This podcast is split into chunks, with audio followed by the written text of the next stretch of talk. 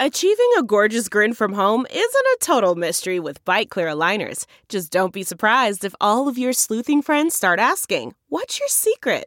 Begin by ordering your at home impression kit today for only $14.95. Byte clear aligners are doctor directed and delivered to your door. Treatment costs thousands less than braces. Plus, they offer flexible financing, accept eligible insurance, and you can pay with your HSA FSA. Get 80% off your impression kit when you use code WONDERY at Byte.com. That's B-Y-T-E dot com. Start your confidence journey today with Byte. Welcome to Money for the Rest of Us. This is a personal finance show on money, how it works, how to invest it, and how to live without worrying about it.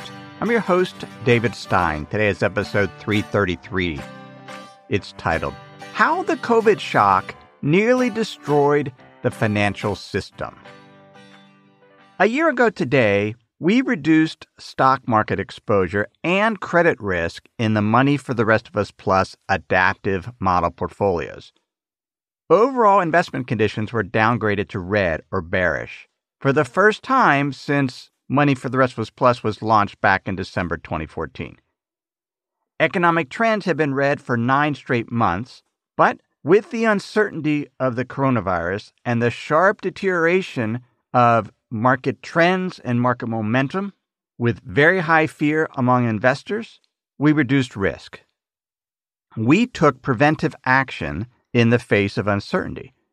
We weren't exactly sure what was going on, how bad it could get. This past week, I read three government reports. The report of the President's Working Group on Financial Markets overview of recent events and potential reform options for money market funds was published December 2020. I read U.S. credit markets interconnectedness and the effects of the COVID economic shock, published by the U.S. Security and Exchange Commission, published in October 2020. And I read the Financial Stability Report, published by the U.S. Federal Reserve in November 2020. After reading the reports, I was frankly alarmed about how bad things could have gotten had the Federal Reserve not stepped in in their role as lender and liquidity provider of last resort. Without the Fed and other central banks, there would have been a full blown financial meltdown. Things had gotten that bad, even in the safest areas of the market, money market funds the trading of U.S. Treasury bonds. There is an interconnectedness in markets from the riskiest to the safest that isn't often appreciated. I had an experience this past week with interconnectedness. It was kind of a bizarre experience and, and my fault. Lapril and I had taken a drive to Whitewater Draw, north of Douglas, Arizona, in Agua Prieta, Mexico. We were there to see the sandhill cranes. We decided to take a circuitous route on the way back through Sierra Vista. And as I drove through Sierra Vista, I didn't notice that the state route we were on turned right. I went straight, right up to the gate of Fort Huachuca, an active U.S. Army base. I told the guy at the gate that we were traveling to Tucson, passing through. He said we would need a permit to enter the base.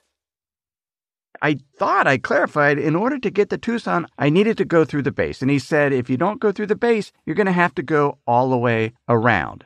And by all the way around, I assume he meant all the way around Route 191, like we had come from Whitewater Draw. I said, Well, how do I get a permit? And he says, You, you can get that in this building. And he pointed to it. So we drove around, went to the building. We started filling out this extensive form. We had to go be processed one at a time, so I went up to the counter first, told him we were trying to get to Tucson, needed a permit to get onto the base.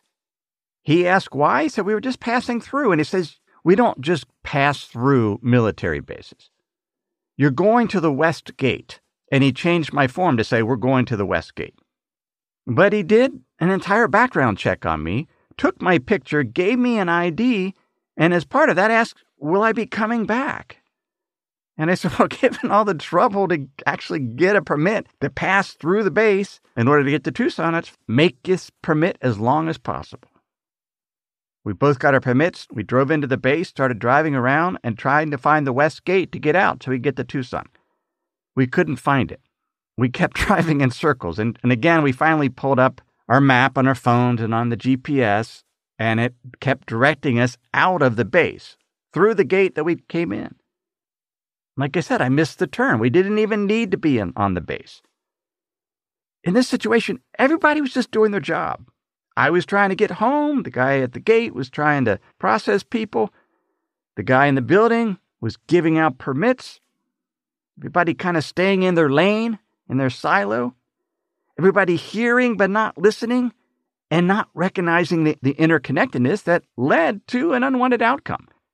I didn't need a permit to get onto the base. I was just trying to get home. And there was a lot of miscommunication. The financial markets are similar. Participants act in their own self interest. They stay in their lane and often don't realize how financial markets are interconnected. Actions by some investors impact actions by others.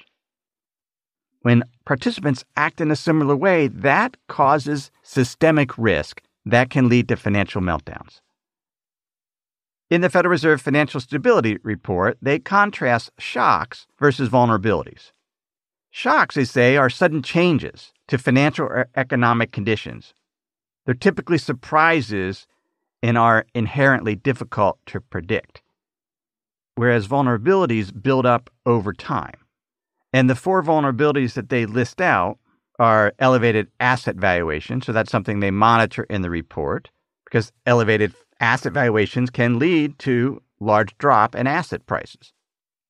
Excessive borrowing by households and businesses can lead to vulnerability because in the event of shocks, businesses and households that have high debt burdens will need to cut back their spending and reduce their leverage excessive leverage in the financial system, within the financial sector, such as with banks, hedge funds, and other market participants, who, in the face of a shock, also need to reduce leverage and start selling assets. And we'll see how that impacted the financial system here a little later in this episode.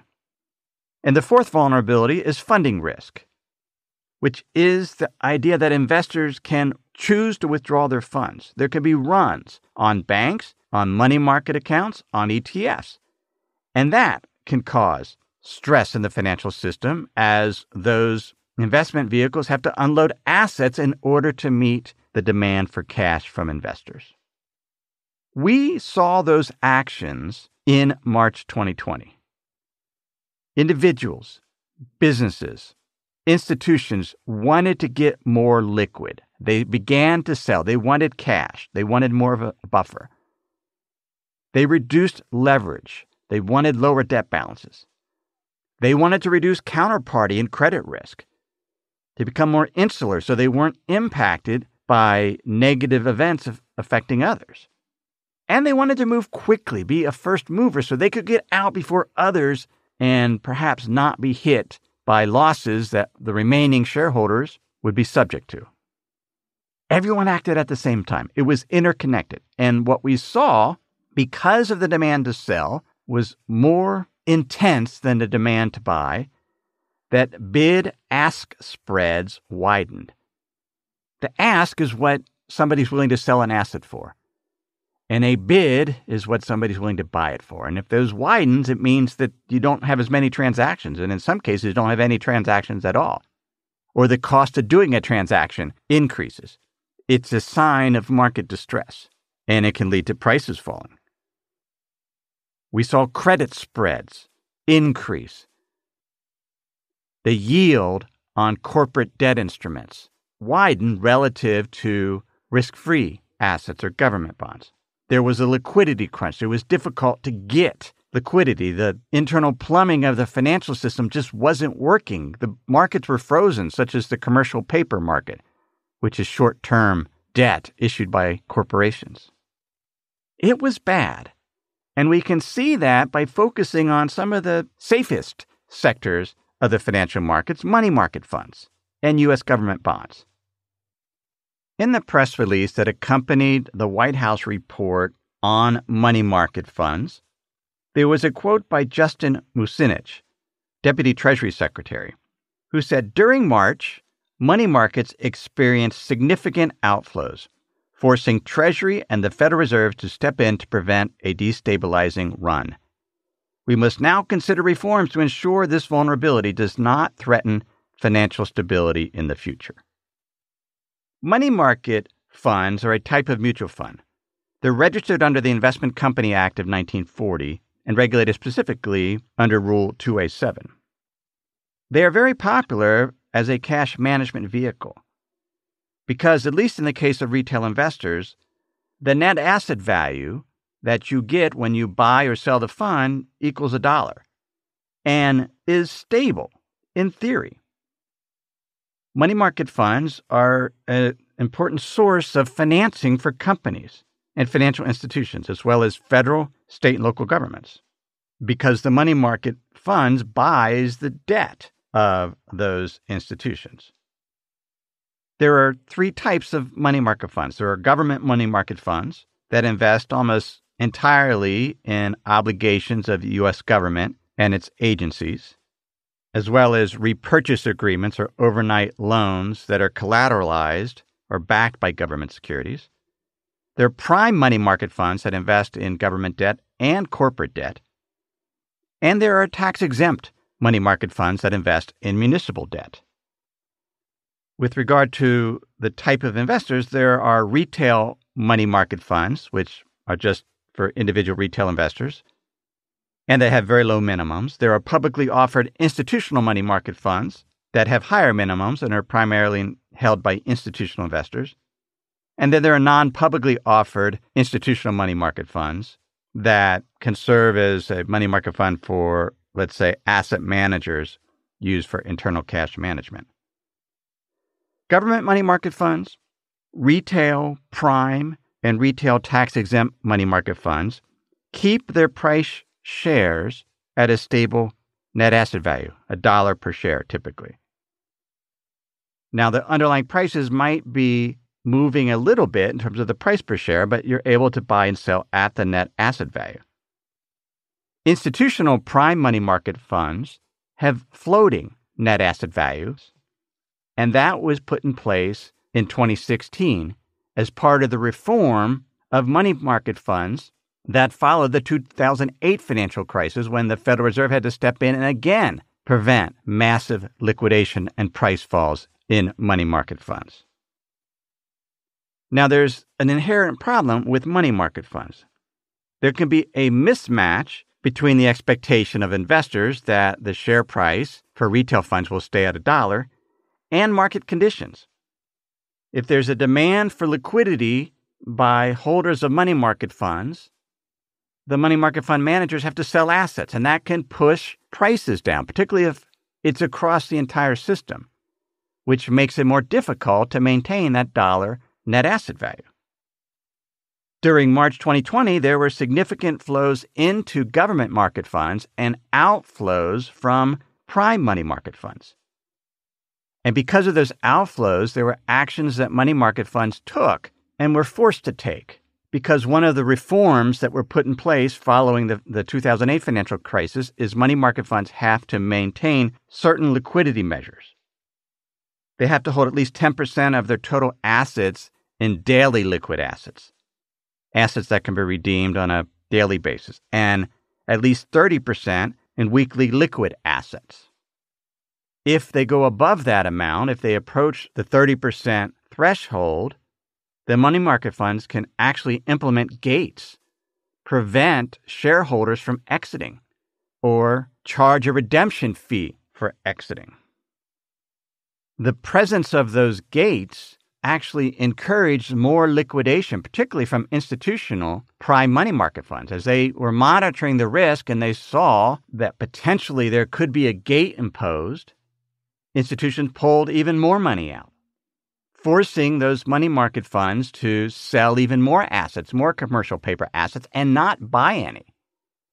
Corporations couldn't issue new commercial paper because there wasn't the demand, and so those corporations were dependent on those that commercial paper to fund their daily operations, and so they drew down their credit lines from banks, and so banks saw huge takedown of credit lines, and these credit lines typically are not supposed to be drawn down. They're sort of there as part of the overall relationship with the bank. But the corporations were taking down these huge amounts of credit because they could no longer issue commercial paper. Before we continue, let me pause and share some words from this week's sponsors.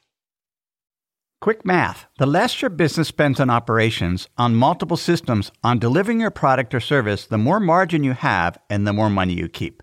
But with higher expenses on materials, employees, distribution, and borrowing, everything costs more.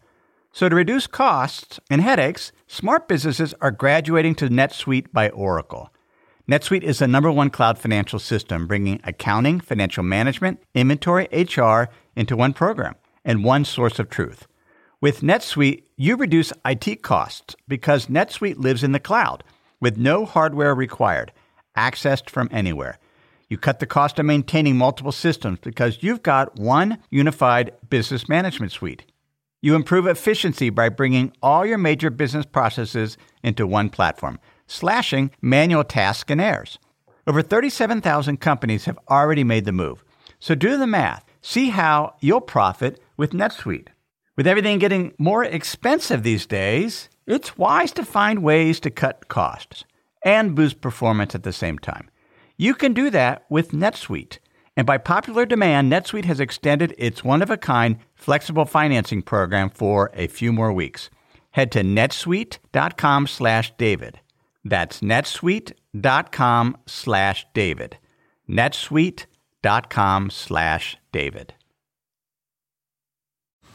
Man, that sunset is gorgeous. Grill, patio, sunset. Hard to get better than that. Unless you're browsing Carvana's inventory while you soak it all in. Oh, burger time.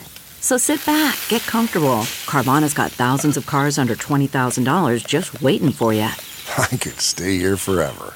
Carvana, where car buying meets comfort, meets convenience. Download the app or visit Carvana.com today. Given the demand to sell commercial paper and the inability to issue new commercial paper, the yield on double A rated non financial commercial paper relative to a risk free rate reached historical highs. And the spread for double A rated financial commercial paper widened to its highest level relative to risk free rates since the 2008 financial crisis those widening spreads put downward pressure on the prices of money market fund portfolios. They were at the risk of having to strike a net asset value less than $1, which could exacerbate the crisis, causing even more investors to want to pull their money out of money market funds. At the end of February, prime money market funds owned about 19% of outstanding commercial paper. But from March 10th to March 24th, they cut their holdings by about $35 billion and accounted for 74% of the overall decline in commercial paper outstanding. Something was playing out similarly in municipal money market funds, where a big holding is something called variable rate demand notes. These are longer term municipal bonds, but give the holder the right to put the bond back to the dealer so that they're liquid. During March, tax exempt money market funds reduced their holdings of these variable rate demand notes by about 16% between March 9th and March 23rd. And then those dealers had to try to sell those. And again, that pushed up the yield and the prices fell and put pressure on the net asset value of these tax exempt money market funds. Between March 11th and March 24th, Institutional prime money market funds saw 30% of their assets leave, about $100 billion. Redemptions in retail prime money market funds was about 9% of total assets, or $40 billion. And tax exempt money market funds saw about 8% of their assets leave. As those outflows occur, some funds approach that 30% minimum threshold for weekly liquidity assets but they were afraid to put gates because they would potentially increase the demand for exits from other money market funds that those sponsors might have managed. It was at this point on March 18th that the Federal Reserve, with the approval of the Secretary of Treasury, authorized the Money Market Mutual Fund Liquidity Facility. It was a facility that would provide loans to banks so that they could buy assets from money market funds. And these were non recourse loans. And so the banks would borrow money from the Federal Reserve to purchase assets from money market funds. Those assets served as collateral, but the banks wouldn't be on the hook if the value of that collateral fell. The Federal Reserve and the U.S. Treasury would be on the hook for that. About $50 billion was borrowed from that facility by early April, or about 5% of the net assets of prime and tax exempt money market funds. After that, things settled down. But they would not have settled down without the Federal Reserve backstopping money market funds because of this demand for liquidity.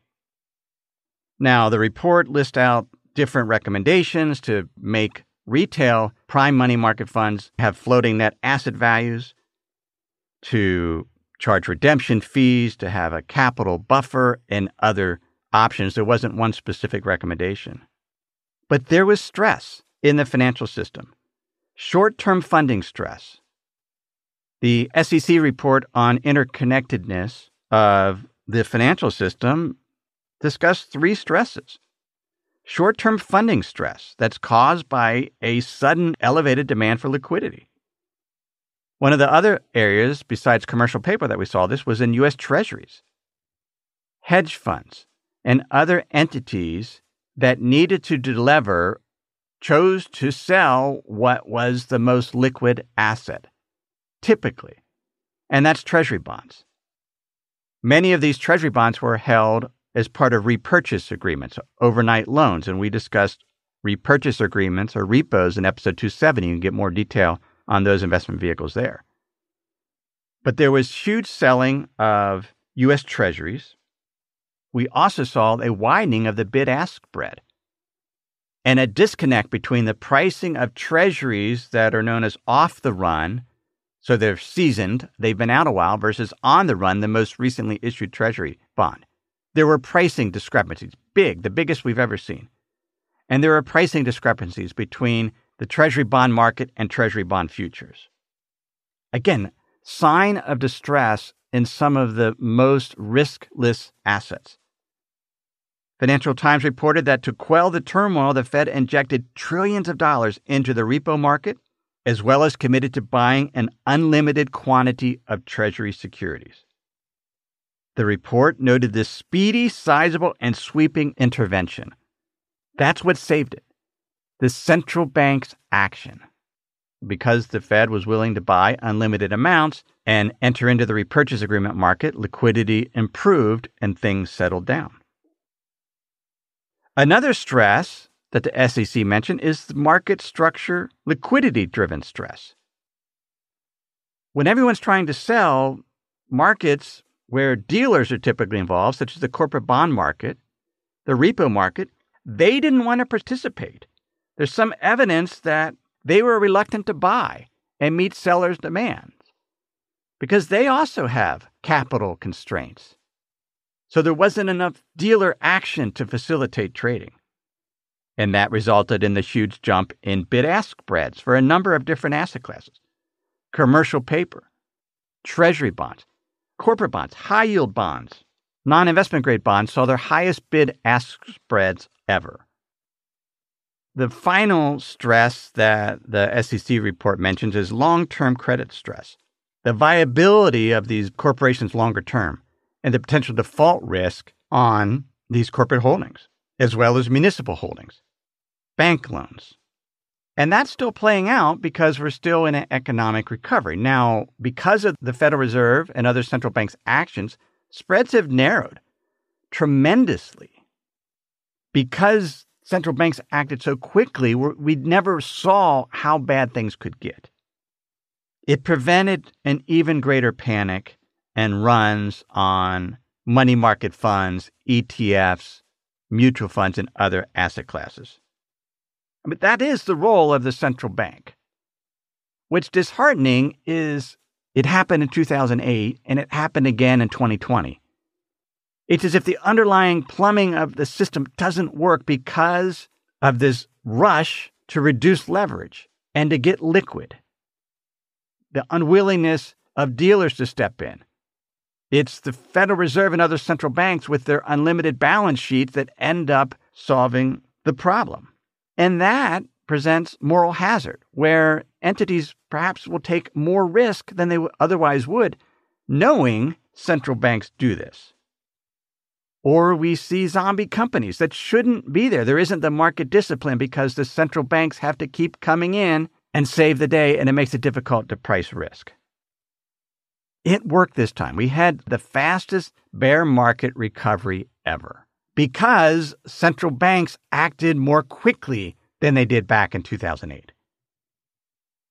What do we do as investors, recognizing there are these stresses out there, this demand for liquidity, to delever, to access cash whenever there's some type of shock, and then it cascades through the system. We dodged a bullet this time.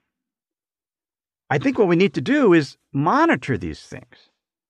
Monitor the risk, monitor the vulnerabilities, the asset valuations, the economic trends, the amount of leverage in the system, the spreads, and how spreads for corporate bonds and other risk assets are changing. I do that monthly in the Money for the Rest of Us Investment Conditions Report. I share the data, provide commentary. I do this to manage my own assets and also to help others. Ideally, we should have a capital buffer to protect us so we don't necessarily need to get more liquid if we don't have to. We can't get complacent, yet we still need to take risk so that we can earn positive real returns above and beyond inflation as we save for retirement or invest in retirement. So we can't just not participate, but we have to recognize that the risks are there. We need to monitor them and be thankful that central banks were willing to act in their role as lenders and liquidity providers of last resort. But I still kind of have a problem with that. It's alarming that that is what has to happen every time. But that's where we are. Hopefully, there'll be some additional reforms. I know a number of money market sponsors have exited the prime money market business. Vanguard converted one of their institutional prime money market funds to a retail government money market fund. They don't want to participate anymore. Fidelity closed some of their prime money market funds because there's just a lack of interest because of the potential gates and redemption fees. And if those type of things are placed on tax exempt and retail prime money market funds, you'll probably see less demand there. I know I told Plus members heading into the crisis don't hold prime money market funds. The safest thing to do is to hold government money market funds. So we'll see how it, this evolves, but we need to recognize that the risks are there, even though it looks like everything recovered smoothly. That's episode 333. Thanks for listening to the episode. If you would like to become a better investor, I have two ways I can help with that. First, consider signing up for my weekly email list, the Insider's Guide. It's where I share about that week's podcast episode, share the links and other resources I used, and share an essay on money, investing, and the economy, as well as other valuable content. You can sign up for that at moneyfortherestofus.com. If you would like additional help, particularly to monitor the risk that we talked about in this episode with the financial system, to have a monthly investment conditions report that you can review in 20 minutes, you can listen to the audio version and be up to speed on what's going on with markets and risk, as well as access to model portfolio examples, you can do that with a Money for the Rest of Us Plus membership. It's where you can get tools, training, a community, and other resources to become a better investor, to invest like a professional. We would love to have you as a Plus member. Please come join our community. You can learn more at moneyfortherestofus.com. Everything I've shared with you in this episode has been for general education. I've not considered your specific risk situation. I've not provided investment advice. This is simply general education on money investing, and the economy. Have a great week.